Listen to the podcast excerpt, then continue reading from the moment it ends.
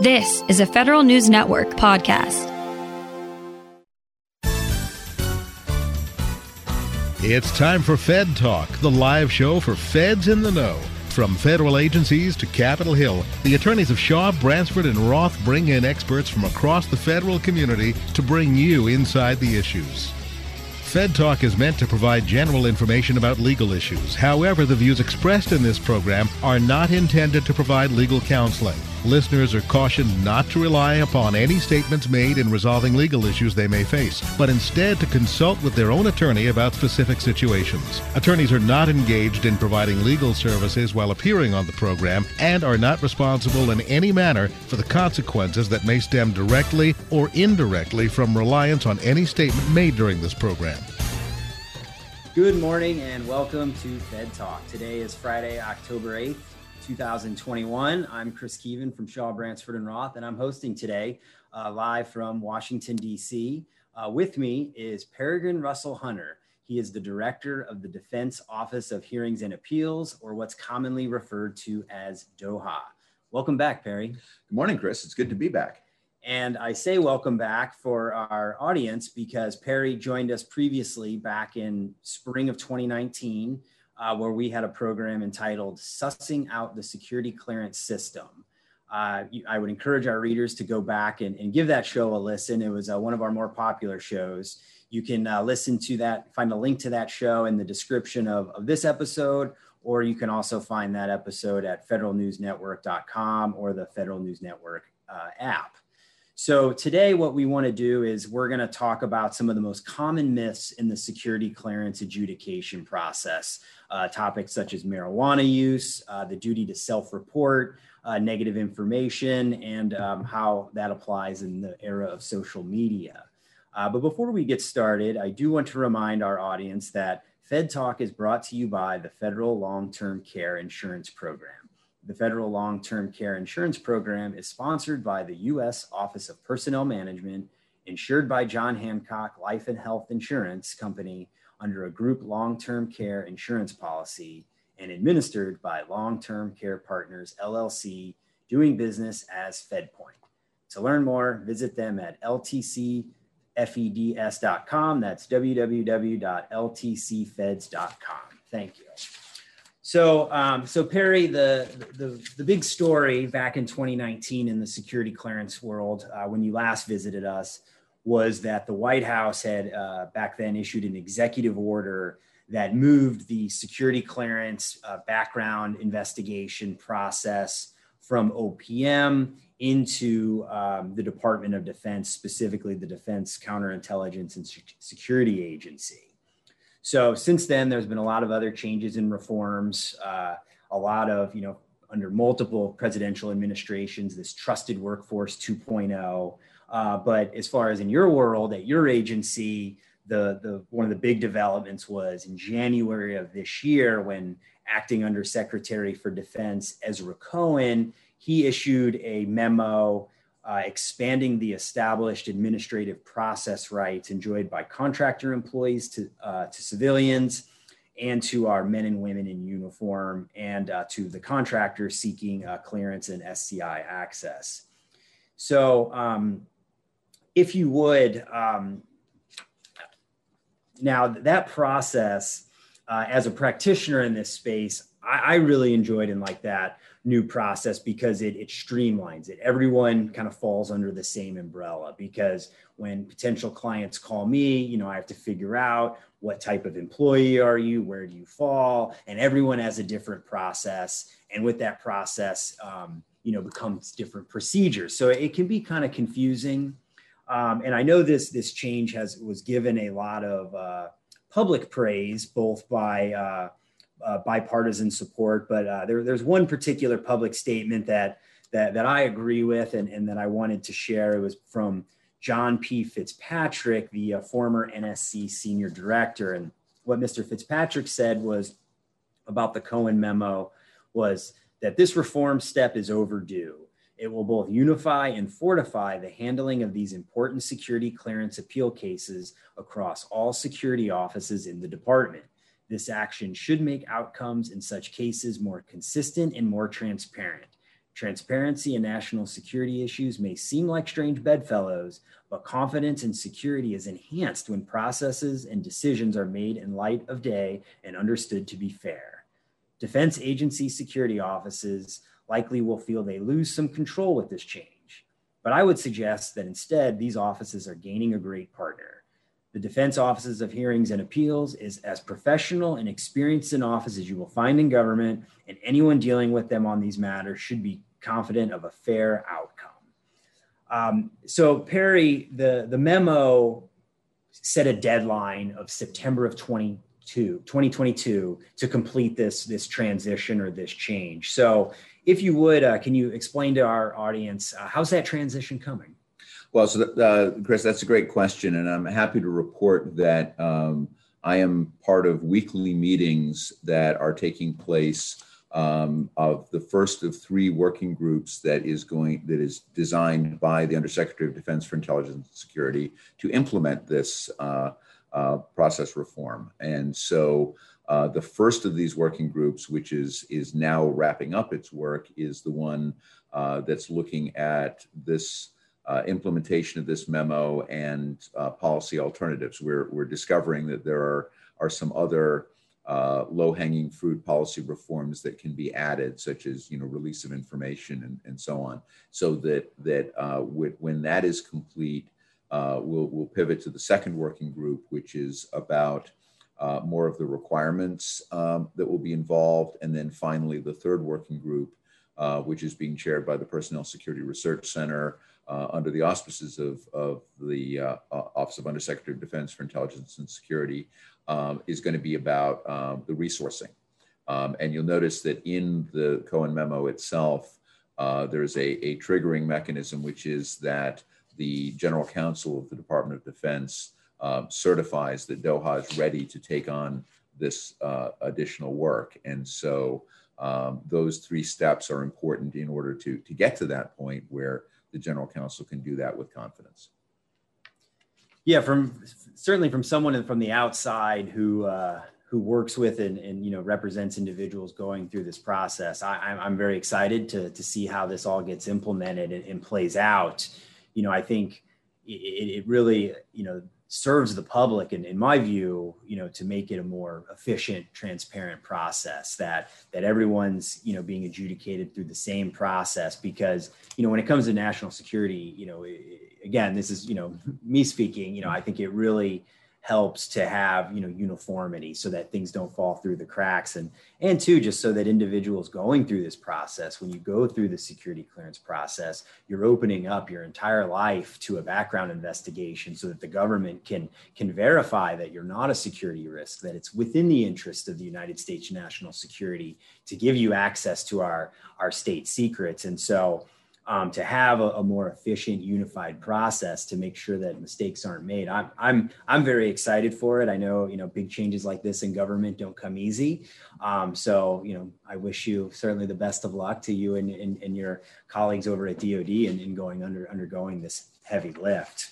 Well, thank you. And, and working with the other our, our partners in the in the department uh, is is very important to us. I mean, it's it's funny because that quote that you read from uh, John Fitzpatrick that was uh, something he he tweeted shortly after the the memo was made public, and uh, that comment about how security offices might feel and and so on is is really true. And so part of my job is is reassuring folks that however we implement this, we're going to do no harm. This is meant to improve the process for uh, the men and women that have to go through it, but it is it, and it's providing that opportunity to uh, for somebody to have their day in court before they lose their eligibility rather than after. And that's really the, the heart of the reform. Yeah that's certainly a, a very significant change. And yeah particularly when you imagine um, you know for for you know to apply that to, to government workers, to, to, to our, men and women in military. Um, you know, I, again, as someone who advocates for those folks, that's a very welcome change. But you know, I can only imagine there's a lot of competing interests that, that you're trying to juggle and, and make sure that all those interests are, are satisfied and met. Um, so we're going to go ahead and stop here for our first break. You're listening to Fed Talk on Federal News Network. Make long term care insurance part of your retirement plan. Long term care is expensive, and it's not covered by traditional types of insurance plans. With benefits designed specifically for the federal family, the Federal Long Term Care Insurance Program offers a smart way to help protect savings and assets and remain independent should you need long term care services someday. Start planning for the future. Take the next step and visit ltcfeds.com today. That's ltcfeds.com. All right, welcome back to Fed Talk on Federal News Network. Uh, I'm here with Perry Russell Hunter, the director of DOHA. Um, we've talked about some of the, the big changes occurring over at DoD with the security clearance process, and now it's time to the, I think the the meat or the sexy part of the show. Uh, you and I have been kind of talking for a while about doing this show. Finally, with our, our schedules, we were able to make it happen. So, Perry, uh, what I want to do is I'm going to identify some common myths in the security clearance process and then I'm gonna let you tell us are those are they fact or fiction? Um, and so my first myth, and this is one I, I get I see a lot, and I get a, calls from a lot of potential clients about, is marijuana usage. Now, as most our readers and anyone who's been paying attention knows, there's a lot of states in the U.S. where marijuana use has been decriminalized or even legalized. Um, there are certainly other countries that have decriminalized or legalized marijuana, but of course, under US federal law, it is still illegal. So, um, marijuana use, fact or fiction. If I use uh, marijuana in a state where it is legal, that is not a security concern for the US government in the security clearance adjudication process. Well, Chris, that is a myth. And, and the reason that that is a myth is uh, what you alluded to the Uniform Controlled Substances Act which is the federal statute that criminalizes marijuana and, in fact, uh, considers it a, um, a, Schedule One substance. That is that is a thing that you know th- there may be political debates about this, but uh, I, I want to stress that there's a, a, common thread, including the, the kind of policy uh, discussions that we were just talking about in the last segment, that really are nonpartisan. This is uh, clearance reform and, and clearance policy development really cuts across different administrations. And, and this has been a concern uh, of the personnel security community for a long time. Uh, and, and it really dates back to uh, in 2009, there was a, um, a, deputy attorney general memo signed by David Ogden, who at the time was the deputy attorney general, telling the federal prosecutors, the assistant U.S. attorneys, that they should not waste investigative resources prosecuting um, marijuana cases in uh, when the individual was, and he, I remember the, the words, they're burned into my memory, they were in strict and unambiguous compliance with state law. And so that phrase um, was one that, that was important, but it never became policy in the personnel security arena. Um, when the Security Executive Agent Directive 4, um, and, and just, you know, as a refresher for our audience, the uh, the policy in the personnel security arena is now uh, issued by the Director of National Intelligence in these security executive agent directives, uh, known as SEADs, S-E-A-D. And so SEAD 4 has in it the, the current um, personnel security uh, adjudicative guidelines for national security um, uh, adjudications. And um, those guidelines themselves are, are actually of note because although they were already enforced the last time we talked, um, that they, they were big news at the time and really still are because they were the first time that we had one uniform set of adjudicative standards for everybody across government. Right, right. We, we no longer had separate standards for SCI. Um, and that's one of the reasons why uh, reforms are, are more possible in this area because we're now literally all working off the same sheet of music. So uh, while marijuana may be legal in, in a, a, growing number of states, no, no pun intended. Uh, they are, uh, the, the individuals who've used still have to report that they used uh, marijuana illegally, that they used an illegal drug, um, and it will be adjudicated under the guidelines. In fact, in 2014, um, on October 25th, um, uh, James, James Clapper, who was then the DNI, uh, issued a policy memo in which he said that the, the guidelines are not changed uh, by the fact that um, somebody was using marijuana in a state or territory or locale like the district where it was legal. Right. Yeah, no, as I said, this is one we at the law firm get, get a lot of calls about where you know, and part of me feels bad, you know, some some young folks that are, you know, in college or what have you, and doing it in compliance with state law, but you know, federal law is still federal law, and the, the current position of the federal government is it is a security concern. So, and, and I also want to stress that their being honest about it is much more important than what their past use uh-huh. was. We really care about that people are, are honest and forthright when they answer the questions on the SF. Oh, absolutely, absolutely. The the cover up is is worse than the crime. So, okay, that was myth one. Uh, the second myth that we want to address is um, mental health treatment. Uh, there, there's a common belief out there that any type of mental health treatment is immediately disqualifying. Is that fact or is that fiction? Uh, that is fiction. That is a myth, Chris. And, okay. and the reason, and I can say that with great confidence because uh, starting in 1995, the national policy um, following Executive Order uh, 12968, which President Clinton signed in August of 1995, uh, was that uh, seeking mental health treatment was not only not disqualifying, it was it was a good thing. um, and but that being said, uh, we still want to um, see uh, and, and and investigate situations where there are indications that a person's mental health condition could create a risk.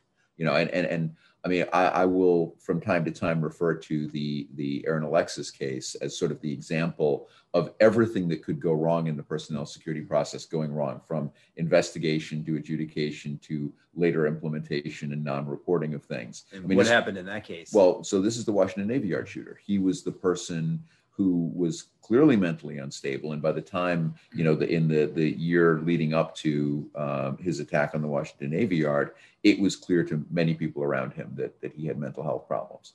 Um, but that you know that one case or those the, the rare cases where that happens should not stigmatize mental health treatment for sure. the rest of the cleared population and and so the national policy has been right for the last now uh, 26 years. But what uh, what really needed to change was the, the public's understanding, because Question 21 itself was misleading. And um, Secretary Gates, when he was the Secretary of Defense, um, actually tried to have Question 21 removed from the SF 86 because he saw the harm that was being caused to men and women in uniform who at the time were returning from two different combat fronts in Iraq and Afghanistan with PTSD and traumatic brain injuries. And his concern was we, we can't stigmatize mental health treatment. We've got to make it clear.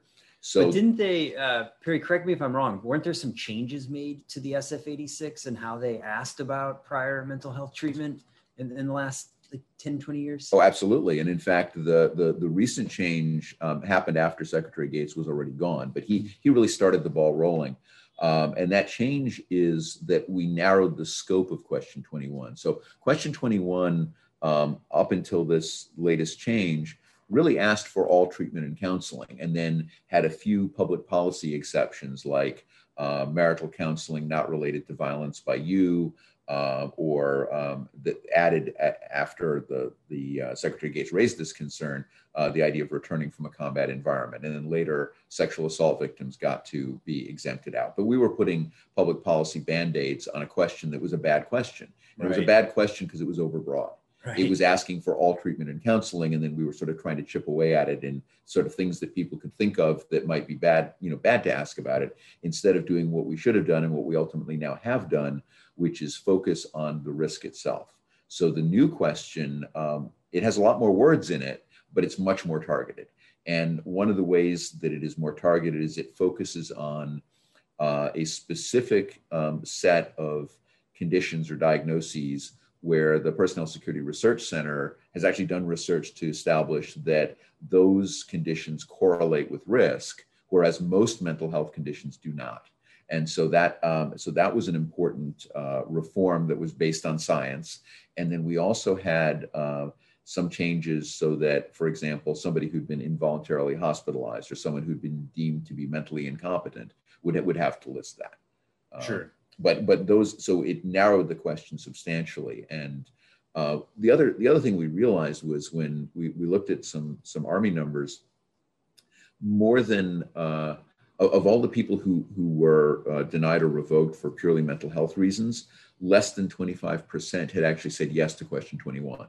So question 21 wasn't really serving the purpose. And, and, and why was That's that? Interesting data. Well, because the people who ultimately should have been denied or revoked for mental health reasons were doing one of two things. They either weren't seeking treatment or they were lying about Right, the fact that right. they sought treatment. And so, um, you know, eh, the question itself was not doing the job it was supposed to do, and being overbroad only made it worse. Yeah, I, I think you know, and again, this is just anecdotally things that you know I've heard from you know potential clients through the years. Is yeah, there there were in fact you know people that had you know reached out to me and said that they were afraid, they thought they needed mental health treatment, but they were concerned about obtaining it because that it would have a detrimental effect on on their security clearance. And and so obviously i think you know to, to your point earlier you know we want we don't want to discourage particularly you know our our, our military folks coming back from combat zones um, from seeking any kind of mental health treatment as as needed. And and you know this change i think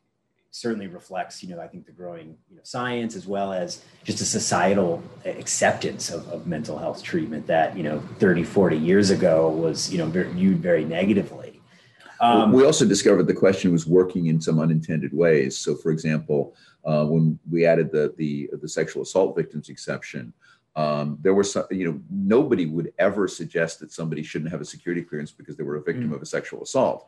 But yet, what was happening was when a sexual assault victim would list that they had received treatment or counseling under the old overbroad question, um, what would then happen was uh, that commanders were seeing that the person said yes to question 21 and um, denying them interim eligibility and sometimes even access. Well, that was that was a huge problem. oh just an automatic blanket denial wow Right. So that was eh, well, not not a denial of revocation, but they were they An were initial. basically they they were preventing the person from getting the access or the eligibility that they needed to do their job, and and that was it turned out the direct result in those cases of somebody having sought treatment because they were a sexual assault victim. So that was a that was a huge problem. Sure, sure. Now, um, so if I guess as part of the the background reinvestigation, if, if someone discloses, um, you know, that gives a truthful answer to that question, I, I know with the SF eighty six, you often have to sign, or not often, you do have to sign uh, a waiver or a release to allow these investigators to, to get access. Would are investigators contacting healthcare providers? Or are they getting medical records? Or how does that how does that play out as far as the reinvestigation process goes? Well, so so that's a great question, and and and once again, the national policy on this for a while has been sound because uh, the individual filling out the standard form 86 has to sign a release, but that release only authorizes the investigator to go to mental health providers and ask a question about whether the person has uh, a condition that could affect their judgment, reliability, trustworthiness, or ability to, to uh, you know, secure protected information. And so, with that narrowing again of, of the, the scope of what an investigator can do, um, we're really only getting the records where the, the mental health provider says, yes, this person is somebody that, that you, you need to be looking at, and then then you know here are the records. Okay, so it's not just the investigator gets free reign to go snooping around or looking around at any records. It's only if the the provider has concerns. That's right. Interesting. Okay, and so um, with, also with the with, with the mental health uh, treatment disclosure, um, how has that um, is that I guess what are some examples of when it is disqualifying? So uh, you can, well, and, I, I'm going to use Aaron Alexis as an example. He was somebody who, uh, when he was a, he was a contractor for uh, uh, a, a Hewlett Packard, Packard subcontractor called the Experts, and they did basically computer support. And he was um, on on site at a Navy facility. I think it was in Newport, Rhode Island. And he he called back to his company and he said, "Well, I need to move uh, to a different hotel room because there uh, there are people following me and they're trying to microwave my brain through the walls of the hotel room." And um, somehow, I mean, this is like a Johnny Dollar episode. He ends up getting more, uh, you know, an, a, a, an advance on his uh, expenses so he can move to a different hotel. Nobody reported it. Oh, wow. Plus, he was acting weird at the job site. Um, the, the the Navy people didn't report it because they thought it was the contractor's job. The contractor didn't report it because they thought it was the Navy's job. wow. So that's so one of the reasons that we care about going looking for the mental health conditions that could be truly uh, of concern is because you don't have much margin for error there. Sure. Um, all right. Well, we have to stop here for another break. Uh, we'll continue our discussion after a word from our sponsors. You're listening to Fed Talk on Federal News Network. Make long term care insurance part of your retirement plan. Long term care is expensive, and it's not covered by traditional types of insurance plans. With benefits designed specifically for the federal family, the Federal Long Term Care Insurance Program offers a smart way to help protect savings and assets and remain independent should you need long term care services someday. Start planning for the future. Take the next step and visit ltcfeds.com today. That's ltcfeds.com. Shaw, Bransford, and Roth. One team working all three branches judicial, legislative, executive. Judicial. SB&R employment attorneys offer specialized legal representation for federal managers. Legislative. Lobbyists in government and public affairs advocating for corporate clients. Executive. Produces two free weekly newsletters Fed Manager and Fed Agent. Shaw, Bransford, and Roth is your one destination for all three branches of government. Online at shawbransford.com. SB&R, client focused, results driven. All right, welcome back. You're listening to Fed Talk on Federal News Network. We are rounding into the second half of our show today with Perry Russell Hunter, the director of DOHA, and we've been discussing some of the uh, myths in the security clearance adjudication process. Uh, we already talked about marijuana use, that using marijuana um, in a state where it's legal is still a security concern for the United States. Uh, we also discussed uh, mental health treatment and how that it's not an automatic disqualifier um, to, to get it, that there's only limited areas in which uh, some mental health illness could potentially be a security risk. Uh, the third uh, myth that I want to talk to you about is dual citizenship. Now, um, again, I think there's a, a myth or a belief out there, and you're going to tell me if it's if it's a myth or if it's true that dual citizenship or possessing multiple passports is an automatic disqualifier. Is that a fact or is that a myth? Uh, Chris, that is a myth. Okay. And, and, and actually, it is one of the most pernicious and persistent myths in personnel security because for all of the time that I have been in this business, now now 30 years, I, I have been uh, doing, uh, I've been responding to people who who insist to me that dual citizenship is disqualifying, and I have to assure them it is not. Uh, what is disqualifying is the exercise of a foreign citizenship in a way that suggests a national security risk, that suggests that they favor that other country right. over the United States. It's called foreign preference. Right, foreign it's, preference. It's, it's guideline allegiance. C in the adjudicated guidelines. So the, the, the, the real issue in dual citizenship, and, and uh, the, the intelligence community actually reached this reform uh, faster than, than the rest of us because uh, ICPG 704.2 or Intelligence uh, Community Policy Guidance 704.2 was the uh, adjudication policy for the intelligence community signed by the deputy DNI in October of 2008. And it changed the, the paradigm for uh, the, the, what we've been collecting passports. Uh, originally, the, the DoD only policy uh, starting in 2000 was that uh, people had to surrender their passport if they wanted to have a security clearance. Now, dual citizenship was never disqualifying. Uh, it, it, dual citizenship has never ever been disqualifying by itself, but the possession of a passport sort of became a talisman for a while in in national policy, and so. from right, I guess it was the what the the act of obtaining that passport signified some kind of allegiance or affiliation what was that the the mindset back well then? i'm i'm not quite sure what the rationale behind it was but but starting in 2000 there was uh, uh, the assistant secretary of defense for command control communications and intelligence uh, a man named art money signed a memo and, and, this is the predecessor job to the undersecretary of defense for intelligence uh, which you remember Donald Rumsfeld created um, to, to sort of beef up that, that role within DoD. Uh, but the ASDC3I had signed a memo that said you couldn't have a security clearance if you had a foreign passport, and the only way that you could you could um, solve that was by surrendering the passport.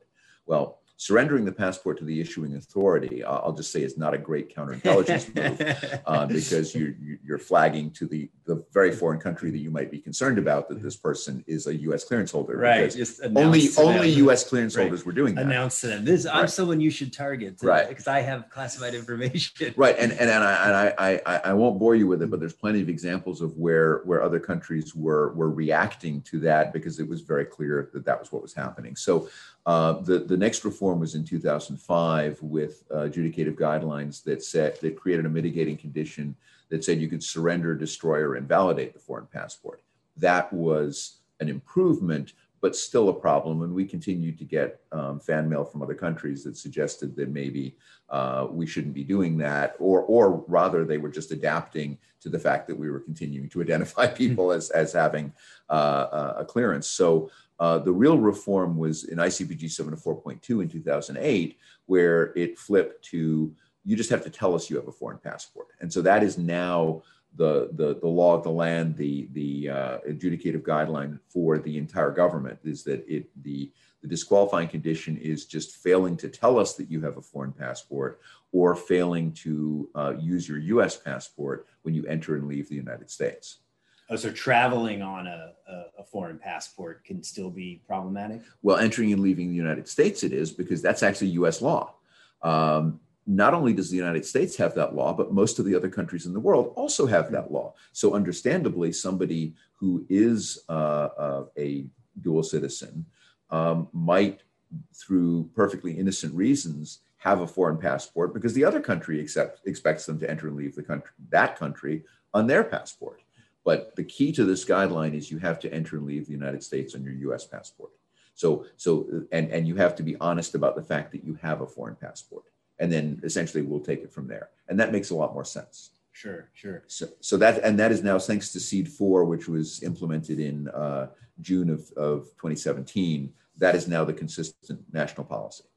Yeah, it's funny you you share the the, the, the old policy because I'm I am old enough to remember when uh, when folks would they would show up at the the embassy and like it was like this you know ceremonial like turning in of the passport to relinquish it and and to your point you know why not just announce to the, the foreign adversary hey i'm, I'm going to go work for the united states government and have access to classified information. That's just a, well that was in fact how it was working. Yeah it was just one of those things that i think a well-intended policy that had just horrible uh, you know horrible in practice. So because yeah, I think it's it, it's a really interesting um, area because obviously there you know all, all the countries in the world everybody has different citizen rules and and you know different requirements and so people can obtain a passport for another country without doing anything really just being born by nature of where they were born who their parents are where their parents were things like that so it, it makes sense to me that, that, that the government has now taken a, a more enlightened, my word, view of, of, of, that. So I guess with that that adjudicative guideline, um, as far as foreign preference, what are some of the the aggravating factors if, if just mere dual citizenship or, or the mere fact that you possess a foreign passport what are some of the what are some of the aggravating factors that could potentially raise a security concern under that adjudicative guideline? Well, I'm, I'm glad you asked because uh, you know we've we've talked about how uh, the dual citizenship by itself was was never disqualifying, um, but the uh, so the the uh, acquiring um, or applying for citizenship in another country is is still a potential disqualifier. Oh, so if you don't already have it, or I guess what do you mean applying for? Like, so so seeking it because because for for many people who are dual citizens, their foreign citizenship is um, is, is, something they can't do anything about. They're born. It, it, they're right. They're born with it, and so it is. It is a. Uh, uh, it, it's passively held, and even if they, you know, technically renounce it, which the naturalization oath is sort of in theory does, but doesn't practically. Mm-hmm. Uh, they're still uh, they're still a citizen of a foreign country in the eyes of that foreign country. So so um, so that's one thing. But when you take an affirmative act and you choose to seek citizenship in another country. That's that's a, a, potential flag. And again, these are all potentially disqualifying. They don't none of nothing. You used the word automatically earlier. None of this stuff is automatic. This is this you is just what busted another myth. right, exactly right. So this that triggers. So any one of these things that I'm about to list, they trigger the um, the adjudication that would then uh, apply mitigating conditions. And so uh, for all for all of these issues we're talking about, uh, there aren't any per se rules. Uh, the, the closest we ever came to that was something, uh, a, a, piece of legislation which has happily been repealed called the Smith Amendment, which was uh, 10 US Code Section 986, which had four things that were supposed to automatically disqualify people.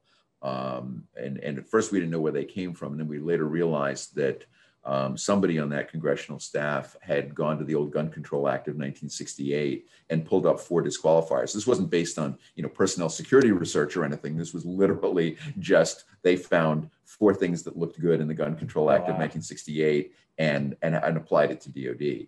And so that actually existed until 2008 the successor is, is, was known as the Bond Amendment, and it was an amendment to the Intelligence Reform and Terrorism Prevention Act. And it is it is much softer and more reasonable. And so the the the, the, day of the per se rule is is is basically over in personnel security, and it only existed when the Smith Amendment was alive. Okay. Um, otherwise, what what we do is we we look at reality and we balance the uh, the facts using these uh, adjudication guidelines. And that's the, the, the whole person concept exactly. that you hear a lot. In exactly. Security clearance. So, so the most important one you just asked me about what, what could be disqualifying failure to report or fully disclose when required to an appropriate security official the possession of a passport or identity card uh, by, issued by any country other than the United States. So that's and again that's the the tell us about it standard sure. essentially. um, failure to use a U.S. passport when entering or leaving the uh, United States, and then uh, participating in foreign activities, which includes uh, attempting to assume any type of employment position or political office in a foreign government or military organization, or otherwise acting to serve the interests of a foreign person, group, organization, or government in a way that conflicts with US national security interests. So it sounds like hearing those, well, one, if you're using the passport to enter or exit the US, I'm guessing the, the real concern there is just you're violating federal law. Right. Um, whereas the other ones, it's more what you talked about, more actively, I guess, asserting, exercising those citizen that citizenship or whatever rights or benefits that might come with it. Right. Well, another one of these is is uh, uh, using foreign citizenship to protect financial or business interests in another country in violation of U.S. law. So there's there's multiple parts of that. or something. Right. Right. So there's multiple parts of that, and and so uh, when you when you look at guidelines, it's always important to see what the what the words are and and what they cover because this is by no means uh, you know a, blanket disqualification. Sure, sure. So the the current view, I guess, for the last twenty years is the, there is no expectation or requirement to automatically relinquish or denounce that dual citizenship or that other passport. Right. And in fact, one of the mitigating conditions uh, has always been a willingness to renounce foreign citizenship um, that is in conflict with U.S. national security interests. And of course, the reason that it has to only be willingness and not actual renunciation is because um, it may or may not have any legal effect in the other country. So we, we really just, this is all about intent. This is all about volition, which is different from guideline B, the foreign uh, influence guideline, where you can have done nothing wrong, you can have intended nothing wrong, but you have connections with a foreign government or foreign entity that that create uh, a heightened risk. And so, um, yeah, I, am It, it's fascinating though how this, you know, again, while a myth now, though, I guess there there weren't once was some truth to this one. Um, as far as the dual citizenship, because it sounds like you were saying 20 plus years ago, it, it was in fact a, a a security concern or risk to possess a, a foreign passport? The passport, yes. Dual citizenship, no. Okay. So, so the the passport, like I said, had taken on this sort of talismanic uh, effect that was far beyond what its actual significance was. Sure. And and so um, the passport was sort of an easy, tangible thing to focus on, whereas dual citizenship is it, it, it never it was never disqualifying but when people looked at foreign preference they looked at the passport as being something that okay well now we have proof that the person prefers another country except that it yeah practically speaking that was wasn't the, true I mean, as part of this too, I, I mean, again, in, in, the whole person and taking in all the facts, I, I got to imagine the, the whatever other foreign countries involved. I would assume is you know because obviously there are more certain countries are greater security risks to the United States than others. I, I assume that is that part of the adjudication or analysis at all? The country definitely matters. Okay. And and in fact, one of the reforms to, to, to guideline C, the foreign preference guideline we've been talking about, was the the the, the recognition that like guideline B, um, we really are concerned about when a country creates a heightened risk as opposed to just any foreignness in general um, because um, you know back in 2007, you know the start of the sort of the, the modern clearance reform movement. Um, uh, Mike McConnell, when he was, I think it was at his confirmation hearings as DNI, was pointing out that we can't really effectively fight a war on terror when we exclude the people who can speak the dialects and have the, the cultural competency right. to help us be smart in, in, in that space. So, um, so for that reason, uh, the reform to guideline C was very important interesting. Yeah, no, because you, you, certainly being a, a native speaker versus uh, you know, an i guess a you know school educated speaker is a very difference, and particularly you know in the intelligence community for you know intelligence gatherings and things like that is a tremendous value to the United States, right. and so to just completely you know sever that that tool from you know the toolkit does seem a little counterintuitive when the whole security clearance is the interest of uh, U.S. national security. Exactly. All right. Well, um, with that, we're going to go ahead and stop here for our final break. And when we return, we will uh, address some more myths. You're listening to Fed Talk on Federal News Network. Make long term care insurance part of your retirement plan. Long term care is expensive, and it's not covered by traditional types of insurance plans. With benefits designed specifically for the federal family, the Federal Long Term Care Insurance Program offers a smart way to help protect savings and assets and remain independent should you need long term care services someday. Start planning for the future. Take the next step and visit ltcfeds.com today. That's ltcfeds.com. Welcome back to Fed Talk on Federal News Network. We're entering our final segment of the show with Perry Russell Hunter, the director of DOHA. And so now, uh, Perry, I, I want to talk a little bit about the uh, the duty to, to self-report for individuals both applying for a security clearance or folks that already possess a security clearance, um, as well as I think inevitably we'll probably want to talk about kind of the, the reinvestigation and the background investigation process. So one of the myths or, or that, that I encounter again in, in, in, my space is individuals will call and, and ask, I just finished my reinvestigation. Um, this potential security uh, risk event happened. Do I have to report it or do I wait till my five year reinvestigation? Or my personal favorite is I just completed my reinvestigation. I'm supposed to retire in two years should I report it and risk losing my clearance, or should I just hide it and hope I make it to retirement? um, so, is it? I'm not sure there's a myth here, or is it better to? Well, I guess the myth is: is it better to just let this stuff come out in the in the regularly scheduled reinvestigation, or is it better to self-report any potentially adverse information? Okay, so it's that latter one. It's the self-reporting, uh, and and if there was any doubt in this area before, that has been resolved by the, the two major reforms in this area, which is uh, Security Executive Agent Directive 3, which for the first time uh, creates uh, uniform expectations for self reporting, and also the fact that the entire structure of reinvestigation has changed uh, as a result of, of what I've described as the modern clearance reform movement, because uh, the, the Joint Reform Team in, in 2007 really came up with this idea of using uh, what has been variously referred to as continuous evaluation or continuous vetting, which is to say, aperiodic, initially electronic ways of checking up on people that do not require a shoe leather investigation at a particular time. Right. And that, um, just for our audience, that shoe uh, and leather. Uh, that was historically it was you know you put it plugged a date on the calendar like clockwork. Every five years, background investigators would go you know around town, knock on your neighbor's door, talk to your employer, etc. Um, and you're saying that the, the, the reinvestigation has, has evolved and, and is, is more, I guess, nuanced than that now, correct? Yes, absolutely. In fact, really the, the, the neighborhood investigation uh, where somebody, an investigator would walk into a neighborhood and, and talk to neighbors uh, was really the state of the art in the 1950s. Uh, you know, that, that sort of assumed that people were home. Uh, it, more, more recent neighborhood investigations mostly result in a contract investigator, you know, putting a business card in somebody's storm door and then waiting to not hear from them.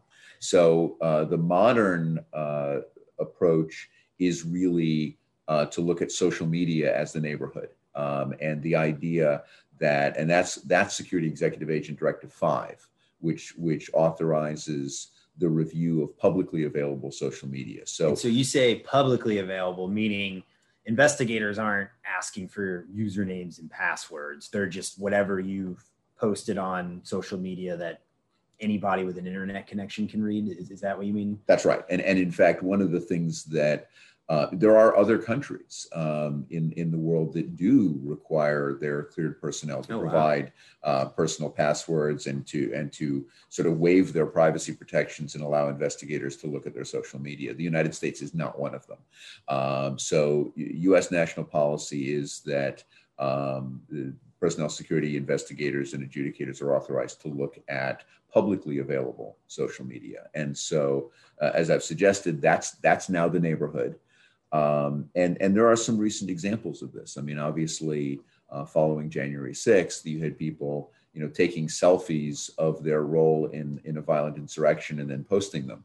Uh, that that was you know that that form of uh, essentially self-investigation uh, was not available in, in, in the 1950s but in the in the modern era, uh, perhaps the the best example is uh, uh, something that you've probably seen in the the PBS uh, Frontline uh, documentary uh, about Charlottesville, where it was discovered that two cleared individuals, a Marine Lance Corporal Pistolis and a cleared defense contractor named Michael Miselis, who worked for Northrop Grumman out in California um, had gone to Charlottesville with the intention of engaging in violent criminal assaults on um, counter protesters, and in fact, uh, did engage in such violent criminal assaults and then bragged about those violent criminal assaults on open social media. Uh, but it was not we in government that picked up on that. It was actually third party journalists who identified these two uh, from their social media posts. And so uh, the recognition that these two people who were part of our trusted workforce, who were also engaging in uh, violent criminal assaults and bragging about it, uh, that was uh, a wake up call uh, that was the result of events in 2017. So uh, that's really what we're looking for when we.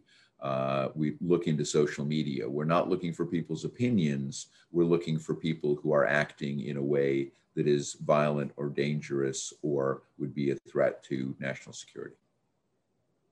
But that that seems to me to be a, a very slippery slope where I, I think between politics versus you know cultural issues versus security risks. So how does the government draw the line between interfering with people's freedom of speech and political speech versus violent speech that could cause a security risk? Well, so you, you might have heard that Secretary Austin very early on in, in the current administration really highlighted the concern about extremism um, in the cleared community and in, in the military and, and civilian populations. And so um, you know, that, that really needs to be reduced to the concept of violent extremism, something where somebody is is taking an action that that that correlates with a risk, as opposed to having a political view that somebody else disagrees with. So so when we look at social media, we're not looking for political views. That that's not that's not the goal. Um, and, and in fact, even there are words and phrases that can be ambiguous depending on on uh, what the uh, what the context is. So somebody saying you know, in the context of a video game, uh, I'm going to kill that guy, as opposed to in the context of this person has wronged me and I am going to kill him. uh, those are very different things. Uh, and in fact, one of the things that, that we, we learned in the, the extremism training is that some of the extremists will use uh, a term uh, where it makes it sound like they're talking about a video game when they're actually planning something serious. Um, so they would use the phrase like in Minecraft. So, you know, I'm going to bomb this abortion clinic in Minecraft. That oh, wow. and and the uh, that was to allow deniability to say, oh, we were just talking about a video game. Wow. Yeah, it's I mean it's a very tricky, I think, because there is no clear cut, I think, line, but you know, as, as someone, you know, like I said, I think being a lot of folks, we don't want the government. I mean, this isn't a, a politics test. Exactly. You know, it's not, we're not, you know, su- you know, sussing out and evaluating, you know, your loyalty to a particular candidate or politician. It's, are you, you know, a risk to the United States? So it's, it's a, it's exactly. something that I think, you know, a lot of Americans are, are concerned about. And, and, you know, I, I, sounds like at least the government, you know, hopefully is, is not actually imposing a, a, political test like that. Absolutely not. And in fact, one of the things I mean, I can I can assure you that in 30 years in personnel security with DoD, uh, I have never seen uh, an administration that tried to make the personnel security pro- process political. It's it's just not. It's all about risk. Now, um, with as far as self-reporting goes, um, I know you touched on it earlier with with marijuana usage. That if if if you um, were to use marijuana in a legal setting in a state or country where it's legal, um, that that can that is still a security risk, but it's I guess a bigger risk or an additional risk if you don't report it. Why? I guess from the government's perspective, why is the the self-reporting? Why why is that a, a mitigation of, of, of a security concern? For example, marijuana use. Well, it, it's really, um, it, I'll, I'll, give you an example. This was um, uh, a case that I'm aware of from a different agency where somebody who, whose job was very much tied to the, enforcement of our national drug laws, um, but her, uh, her mother was uh, uh terminal with cancer and it was in a state where uh, medical marijuana was legal. Her mother was prescribed medical marijuana for you know, palliative care of the, um, this person was an only child and taking care of her mother in her home, um, she immediately goes to her security officer and reports, I've been given medical marijuana to administer to my mother. You know, I'm not using it, but it's in my house. I have to purchase it. I have to administer it. Um, and, and she's cleared. So, you know, it, it, it, while, you know, some would say, oh, that's drug involvement. Yes, but look at, look at the big picture she's doing the right thing in every possible respect. She's taking care of mom and she reported it in a timely fashion. What we want from the cleared population is when people are in doubt, when they have a potential risk factor that's coming up on the horizon, that they let us know about it, that they report it. They take that affirmative step of going to whatever the appropriate security official is and telling them. Because what that does is it signals to the folks who will ultimately adjudicate uh, that here's somebody who understands what their roles and responsibilities are as a cleared person.